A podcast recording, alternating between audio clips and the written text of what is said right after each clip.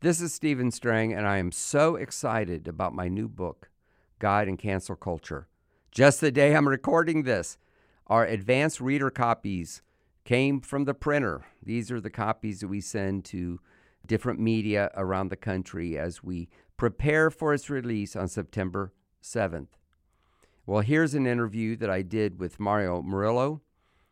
Uh, he's one of our most popular guests on the Strang Report podcast. We actually recorded it as a Zoom call. You could see it on charismanews.com. I just wanted to record this introduction to my new podcast, God and Cancel Culture. Stay tuned and be sure to listen to the message at the end about how you can pre order this important book. Welcome to the Strang Report with Steve Strang on the Charisma Podcast Network. This episode was produced to discuss and address issues within our nation and around the world from a Christian worldview. I'm very honored today to be able to interview Mario Murillo, who I have known a long time. And uh, he's had a very effective uh, ministry going all the way back to the University of California, where he had a ministry called Resurrection City back in the early 1970s. I know because I visited it one time. And then after all these years and many effective years of ministry, the Lord has really raised him up as a voice, which is why I wanted to do this interview. It seems to me that he is on the cutting edge of what the Lord is doing right now. So I'll start by greeting you, Mario. Thank you for taking time to work in this interview. Steve, it's always wonderful to do an interview with you. I always feel good afterwards, like we've really accomplished something. Well, thank you. Earlier today, I did a TV interview about my new book, God and Cancel Culture, and the host was just talking about how bad everything was. And, and of course, he was getting me to agree with a lot of it. But I told him that actually you know, if I can say all the bad that's going on, of course, in some ways it's been going on since the beginning of time, and certainly in our lifetime in the last several decades. But it seems to be crescendoing and moving forward at almost warp speed. But I told him, I said, you know, the word of God is true. All things work together for good to those who love the Lord. And I even gave him your example about a hurricane that I right. used in my book. So why don't we start there? Why don't you talk about this vacuum that we've talked about before, and then talk about what you see God doing in this very, you know, difficult day that we're living in. Well, the Bible is chock full of examples of how things looked versus how they really were. And the most beautiful example was Gehazi and Elisha. 10,000 soldiers came to arrest the prophet, and his Bible college graduate that he had just hired, Gehazi, was terrified. And Elisha was totally calm. And he looked at him and he said, There are more with us than there are with them. And then he said, Lord, open his eyes that he may see. And he saw the fiery chariots that were innumerable, and the entire script is flipped. You, you take that to Ephesians and you see the same exact verse, only this time it's Paul talking to the Ephesians saying, My prayer is that God will open your eyes to understand the riches of his calling and inheritance in the saints, to understand the power of God that he demonstrated when he raised his son from the dead. So, to answer your question directly, I'd like to comment that the millennials, they just released, Barna just released a report saying they don't believe in God, they don't want God. And it sounded horrible until he got to a part of the report that was very illuminating. Because what he said was, is that they're trusting in horoscopes, arts, and media, meaning that their philosophical approach to spirit is feeling and emotion. It's an impulsive thing. It's not rational, settled fact. It's it's not something they constructed after researching and seeing what's real. And that's when it hit me.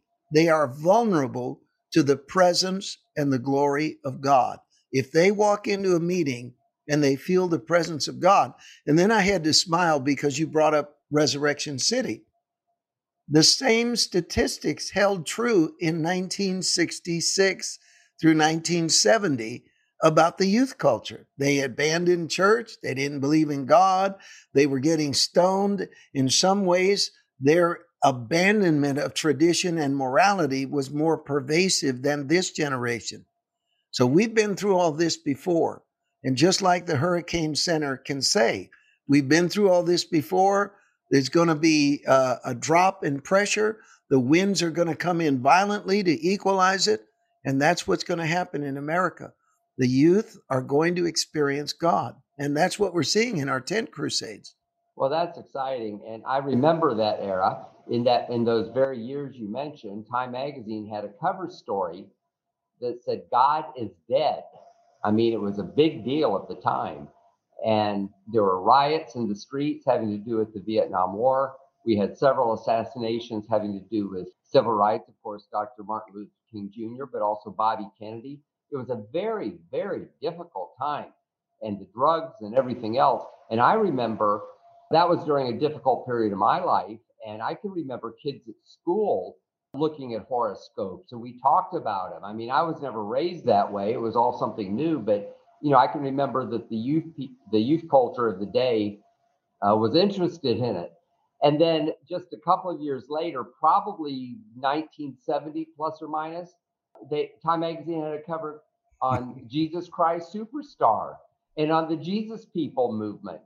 And, you know, it probably actually started a couple years before that, mainly out in California. Chuck Smith down in Costa Mesa is one that's remembered as being, you know, very involved with that. But I can remember, you know, people in my Pentecostal church that I grew up in talking about, can you believe these people with long hair and torn blue jeans and bare feet are walking down to the front of the church and sitting cross-legged holding these huge Bibles? I mean, it kind of became a hmm. stereotype in a way, but you lived through that too. What do you remember? Well, what I remember, and this is why, uh, you know, I want to also answer why it's important to remember, is that there's there's something very dangerous about our age group, in that we do remember, and things don't throw us like they threw uh, throw other people. And what I remember is David Wilkerson preaching and conviction falling on thousands of young people at one time. And they would some be so paralyzed in their chairs, they'd have to be carried to the altar because they wanted to be saved, but they couldn't move, and weeping and groaning. Well, now fast forward to our tent crusade in Bakersfield, where you could hear automatic gunfire within four blocks of the tent, and yet it was packed and all the flaps are up and hundreds are sitting outside and the temperature is 45 degrees and they're shivering holding their bibles. And suddenly a young man who uh, is a drug dealer runs up to the front with a bag of marijuana throws it on the floor and and motions to me i have to be saved right now. I have to be saved. And now we would watch others start uh, rocking in their chair back and forth with their arms crossed, moaning. I'd have to stop the service so that they could be born again. So now it's happening again. The same darkness, the same wokeness, the same cancel culture. But in, in that day, it was different. We couldn't rent a hall on the university campus if we were Christian, if we prayed, we were banned by the Associated Students of the University of California, absolutely not allowed. And, and there was that constant threat. There was a group called the Students for a Democratic Society, which were basically, yeah, they were terrorists. Well, they, they sent a note. We had an overflow crowd of young people back in the 70s, and we got a note that said there's a bomb in the building. And I knew it was a lie but we we were threatened. We had all kinds of things like now. But the key is that when you see Jesus said it, see, there's a basis in Christ for expecting a sovereign revival. There's a basis for it. And it's when he said, You look at the sky and you see it's red and you know what's coming. When I look at the signs of our children and the culture and what others see as a discouraging symptom, I see I get excited because the devil has overplayed his hand. This recent uh, video by the Gay Men's Chorus that came out of San Francisco, which basically they're smiling at you and they're getting this this uh, this flaunting look, and they say, "We're coming after your children. We're going to get them." And so I'm watching a full circle, and there's no doubt in my mind that the Spirit of God's going to be poured out. In fact, I, I have this uh, letter in front of me. You know, you, you remember I saw the glory of God in a dream over Highway 99. But but uh, for now, I just want to finish uh, this question by s- telling the audience it's coming and it's already here, and it's scary. It's scary good, and it's stronger in my mind than the Jesus movement. Well, that's uh, music to my ears. It makes me think of something that Mike Lindell said when I interviewed him for my book. You know, Mike has been attacked like nobody, uh, Donald Trump himself.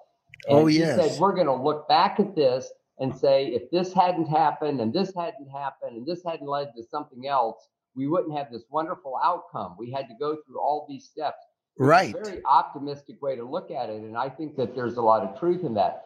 But let's talk about a little bit. I want to know what you think about the fact that there have been times, in fact, I'm going to cite a couple of examples where things have been snuffed out.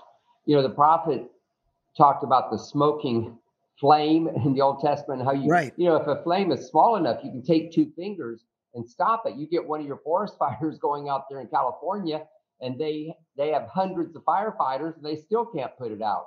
So look at the charismatic movement in the mainline churches, which happened mainly in the 60s and 70s. I mean, Episcopalians and Methodists and Lutherans and all kinds of people who, you know, you don't really know where they were spiritually, but many of them were lukewarm or cold, or they didn't really believe in the power of the- Holy Spirit. And suddenly, you know, in prayer meetings, usually people laid hands on them, they were speaking in tongues, Right. they were preaching about it.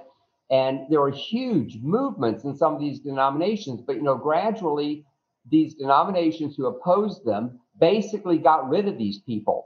They, uh, you know, there were a few trials where they were called heretics and maybe even excommunicated. Usually they were just hassled so much that they ended up kind of dropping it, which some did, but many Right. just said, hey, it's easier to go down the street and start an independent church or to join one of the other denominations. And you don't see any of that in the denominations today. Now, that's in our own lifetime, in our own culture.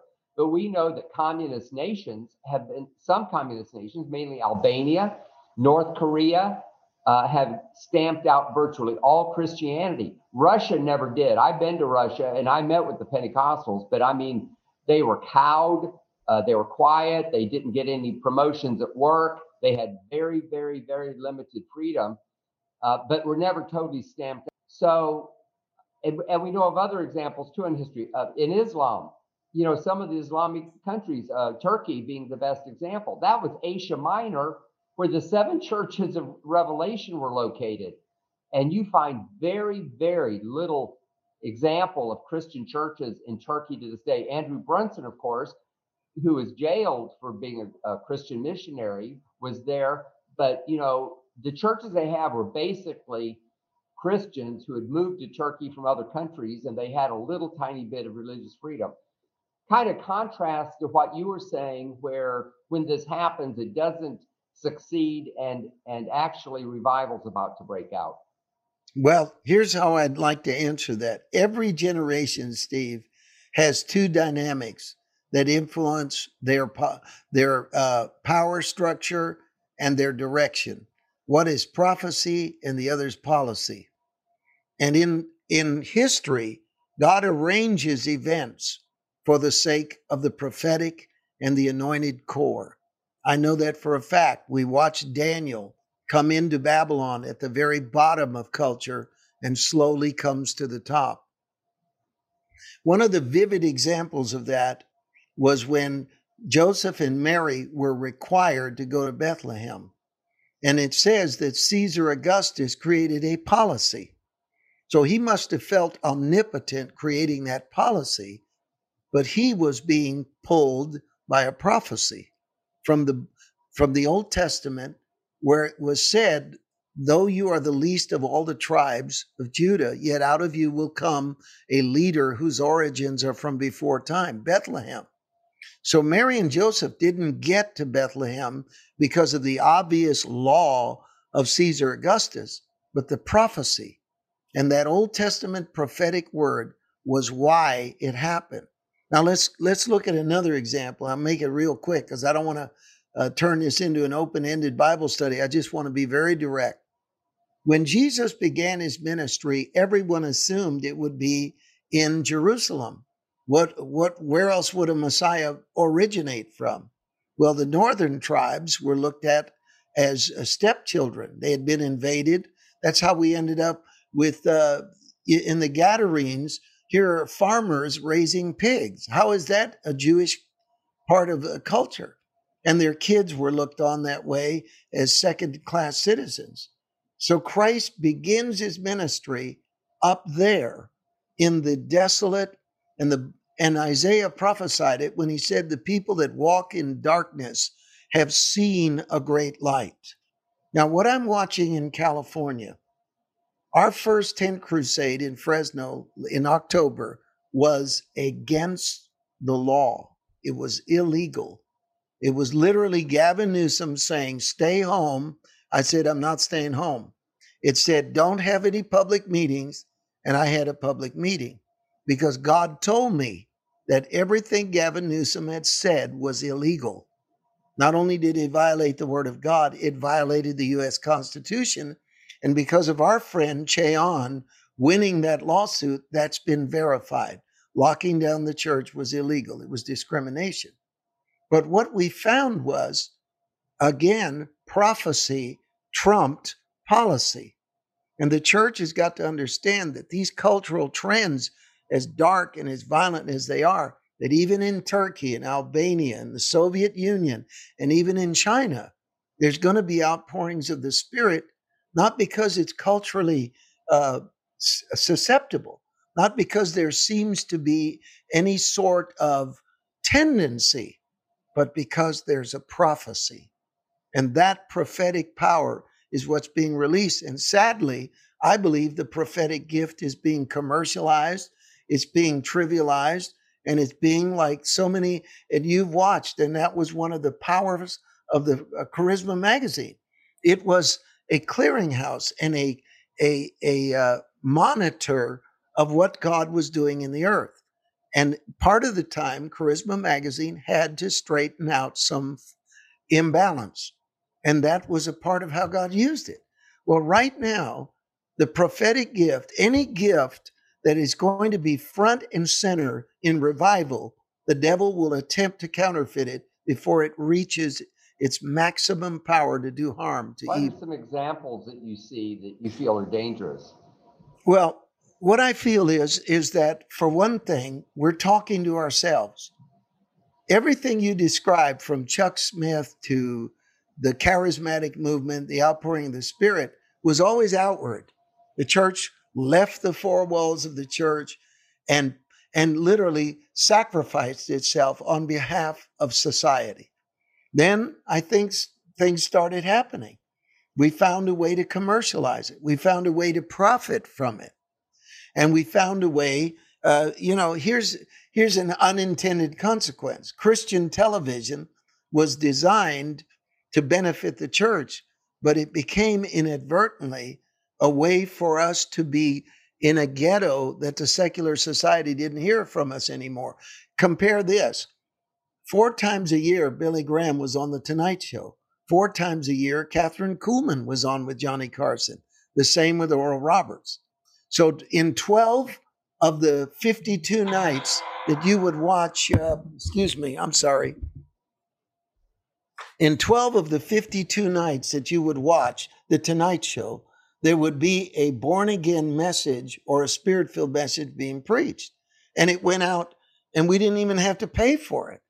Then we started buying time. And while I'm not against it, and I believe, of course, Christian television has a great place, but what is important is that once again, the church is turning outward. This time, catalyzed by political activism, which a lot of pastors are saying, oh, that's not good. I'm telling you, it's excellent because they don't want drag queens reading to their children. They don't want abortion. They don't want to lose the culture. They don't like critical race theory or the erasure of American history. But that's going to lead to an awakening. Like Lance Wallnau says, the most natural audience for Christian revival are the people that are attending Trump rallies who aren't even Christians. Because regardless of what you think of Trump audience, they love America. They're carrying a flag. They're talking about God. They're sensitive. And that is fertile ground for the gospel right now. And Clay Clark is having these huge uh, rallies with General Flynn and Mike Lindell. They're calling them uh, Awaken America. And he told me in just private conversation this week that they have an altar call, and he cited some statistic that I don't remember right now, but a very large number of people who are coming forward at those rallies. Now, they're not political rallies per se, it has nothing to do with Republicans or Democrats, but it's from the grassroots, people saying sort of enough is enough. We want our country to change. But you can get all the political activists, you can get all the conservatives. And in fact, we've had some conservative politicians that have made things as, as bad, in my opinion, as the liberals.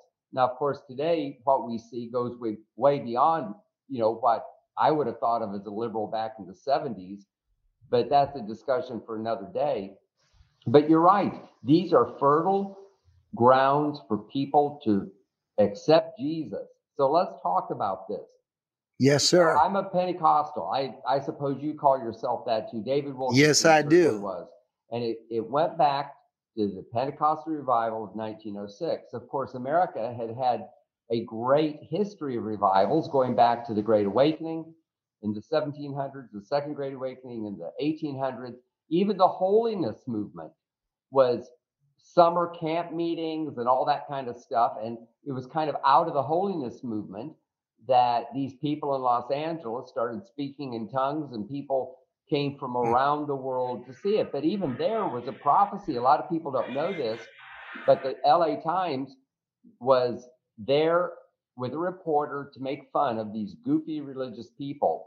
And some man prophesied, and I'm not going to get it exactly right, but God was going to show his judgment. And like a day or two later was the famous San Francisco earthquake of April 1906. I mean, within days. And it was those kinds of things that were in the press. And then people came from around the world. They came by train, they came by ship, and took the Pentecostal message around the world. And it's been a revival, of course. It's touched hundreds of millions of people. And then, of course, we had the revival since then. The charismatic movement, in my opinion, was a revival. It was a revival was, among the non In fact, the Pentecostals weren't even sure they thought Roman Catholics were even saved. And here they were receiving the baptism of the Holy Spirit. And the Jesus movement was a part of that whole thing. And we've seen other revivals at Toronto and Brownsville that were more localized, but they were examples of people being stirred. Now, in the middle of all this COVID mess, are people like you, Sean Feucht, is someone who's had some great meetings around the country. There are pastors like Greg Fairrington, not too far from Sacramento, Che Ahn, of course.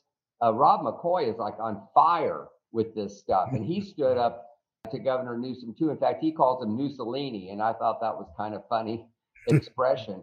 but there are people who are standing up that maybe would have just been quiet or passive or lukewarm. You know, I hate to judge them, but they're like on fire now. And I think that this is part of the revival that we're seeing. It's it's more than people just coming forward and getting saved, although that's part of it. But listen, down here in the South, just about everybody's gone forward at least once, and that doesn't mean they're saved. It's just kind of a, a cultural thing that you do at some point in your life. So, give me some examples of this this revival that you see happening, realizing what you said earlier that sometimes we can't even really see what's happening. I want to try something in answering your question. I would like those who are listening to check in with Steve and respond to this, this podcast with an email or some way because I'm going to prove my point by asking you to do this. In every region of the United States at this moment, the fire of God is falling on a certain group of people. It could be in a gymnasium. It could be in a in a living room. It could be in a tent. But I am getting reports like I did, but we didn't have the media then. We didn't have social media then. But I'm telling you, ladies and gentlemen, I want you to listen very carefully. There's not a place that I can think of in the United States where I haven't heard of a small group that's formed, and maybe just to study the Bible, maybe just to pray together, where it is suddenly gone into something else. Oh, and they're not large. The devil will tell you, well, it's only 50 people here, 100 people there, maybe 500 people over here. But the consummate number means that there are fires that have broken out in virtually every geographic part of the U.S. I've heard of it from New, New York State, upstate New York, Minnesota, Chicago area, uh, down in Florida. These are meetings, and they don't know each other, and they don't even realize they have very much in common. But, you know, you talked about the wildfires of California, and we had terrible ones, terrible. The one in Clear Lake was the largest fire California's ever seen, and it burned for weeks and weeks and weeks. And but before it was over, the air was so terrible over Sacramento and San Francisco. The air quality was worse than Calcutta, India, because of the smoke that came over 300 miles away. But out of that, the the firefighters have a, a terminology, and they said one of the problems we had in California, it wasn't a big fire; it was all the little ones that suddenly found each other. And that's called area ignition. That's a phenomenon that a firefighter dreads more than any other. Area ignition is when all the fires burn together. And take Paradise, for example. It was so terrible that in the equivalent, an equivalent of a Costco shopping center warehouse, the equivalent of a building that size was consumed every 90 seconds when it was wow. at its peak. Now, this is what's happening in California, in states all over the United States. There are small groups, and you know who you are, and you need to check in right now because you all need to know about each other's existence. Some are teenagers that are preaching, in some cases, even children. And they're in a garage and they're in a shop. Some meet under a tree out in a park, and you're out there. And God's giving you power, giving you people that are getting saved. And when these fires discover each other, like they did, and I, I mentioned Charisma Magazine uh, because I remember its inception and, and its contribution to church history. It was through this magazine that they found each other. And now we have mediums like this. You need to check in because I'm telling you, little fires and I'm saying it to the devil. I'm looking you in the eye, Lucifer, and I'm telling you right now little fires are going to come together and we're going to have area ignition, a national wave that the media is not ready to handle. Wow, this is a great idea. You know, we try to report on these things as they come to our attention, but we need people to write us. And I'm going to tell you an email address that's easy to remember and it's info, everybody has info, at charismamedia.com. And charisma media is the two words pushed together like it's one word. So it's just info at charismamedia.com, and the staff will go through them. And when you write, you know, give us some contact information and just write a couple of paragraphs about what's happening. 50 people in a home, so many people in a tent, you know, all the things that Mario was talking about. And it will be, we will be able to compile that and follow up on it and report it because you know it's like the old saying if a if a tree falls in the middle of the forest and there's no one there to hear it did it make any noise? And one of the and in our culture a lot of times people think well nothing's going on. Well actually a lot's going on. They just don't hear about it. It's like the prophet elijah. Remember he sat under the tree and felt like he was the only one who not bowed his knee to baal. But what was it, the four or 5,000 people hadn't as well. He just didn't know who they were.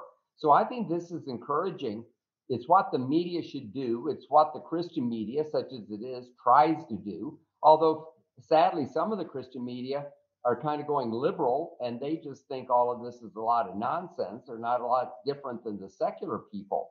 So we want to report, we want to be factual, we don't want to exaggerate, but but the body of Christ needs to know is going on. And I think your idea is brilliant. And it'll be interesting to see how far this uh, video and podcast actually reaches. You know, uh, I wanted to show you this little note I have. and uh, it take me just a moment to read it, but I want to explain why, with your permission. I had a dream of the Highway 99 stretching from Bakersfield to Red Bluff. The Lord said, It's a corridor of my glory. So we started doing tent crusades on Highway 99. I don't know why, but God showed me in a dream it would turn into a river of his glory. Highway 99, by the way, in 2010, out of the top 10 worst cities in America, five were along Highway 99. That's one reason I suspect this is happening. Every tent crusade we've had along Highway 99 had had elements of the supernatural. People have been told while riding on a freeway to get in the tent, and they get saved and delivered from heroin. We've had occasions where people that didn't even know why they were there, they would come early and sit in the tent, and we moved it from, we've been in Bakersfield, we've been in Fresno, We've been in Hanford, Dinuba. We've been in uh, in Modesto, and now we're going to Sacramento. We're moving up the river in faithfulness. So I get this letter, and it is this. This lady said, I don't know how to get this to Mario. My son, a former youth pastor, mental health counselor, weary and devastated betrayals, being asked to use evil philosophies to work with disturbed youth, just quit and became a long haul truck driver.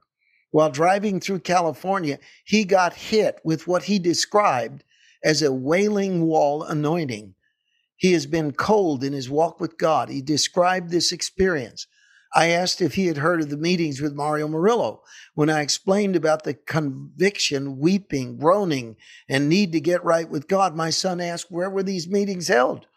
And when I explained, he became ecstatic and said, That's where I was, mom. That's where I got hit. I was driving right in that area. He then proceeded to tell me this is the part that shook me. He proceeded to tell me the greatest move of God ever to hit the planet is coming. I'd only been telling him that for 20 years, lol. I'm calling my pastor, he said. He's got to get ready for this. He's not ready for what's coming. You don't understand. This is way more than has ever been heard of before. Praise God. Mario would be blessed to know the anointing is spreading throughout the land. He's on Highway 99. Wow. He's never heard of us, and he is filled with the glory of God. Wow, this is so exciting. And, you know, we could talk about this for a long, long time. We're going to have to wrap this up. And you know, I've said this before. I figure if people are watching this long or listening to this long, they're interested. But uh, Mario Murillo, you had an enormous life changing impact on me in the summer of 1971 at Alliance Redwoods up in the yes, mountains somewhere in Northern California. It was, uh, a, I was serving the Lord. I was on fire for God, but my whole spiritual story as a teenager and young adult was up and down and up and down. And something happened to me that week. And mm-hmm. I, you know, there are, there are half a dozen spiritual experiences in my life that I can uh, look at and see that they were pivotal in what God wanted me to do. And God used you in my life at that time. I would have been 20 year old college guy I was from Florida. I didn't even know very many of the people. And, um, you know, to be able to connect with you all these years later to see how God has used you, I just want to tell you, thank, you know, personally, thank, thank you uh, for being faithful to the Lord. You ministered to many, many people that week. And I was out there in the audience and God just really used you and, and some other people. We've talked about this before, but I just wanted to say in this setting, and then as we wrap up this podcast, I'll give you the last word. I'd love everyone to pray for our tent crusade coming up at Sammy Rodriguez's campus. There, it's new season uh, worship, and we are going to use his land, which is in the heart of the inner city of Sacramento. We're putting up a phenomenal tent, and our workers are heavily at work, and people are getting saved as we're preparing for the tent crusade, and that's August 8th through the 11th. And uh, I don't want to put a date on this podcast unnecessarily, but their prayers are, are certainly appreciated. Well, people will be listening to this podcast months and probably years from now, but it, it, it'll be interesting to reflect on on what was going on in July of uh, 2021. So thank you, Mario Murillo, uh, Fresh Fire Ministries, now from Nashville, Tennessee. That I, that's hard for me to get my mind around. I think you Yeah. Northern California guy. Well, we're actually going to have a center. We're our main center is still going to be in Northern California. We're going to have two uh, centers. One is in Nashville because there's land, and the other is Northern California, where we are buying property and getting ready for a permanent footprint on the Highway 99. Praise God. That's so exciting. And thank you to my listeners for tuning in today, uh, or those of you who are watching via video. God bless you. Tune in again tomorrow for another episode on the Charisma Podcast Network. God bless you. Thank you for listening to The Strang Report with Steve Strang. To read more from Steve, visit his blog, The Strang Report, on charismamag.com. Again, it's The Strang Report on charismamag.com. This is Stephen Strang, and I'm back in the studio. I hope my interview with you went to read the book. I believe that God and Cancel Culture is very important, the most important book that I've written.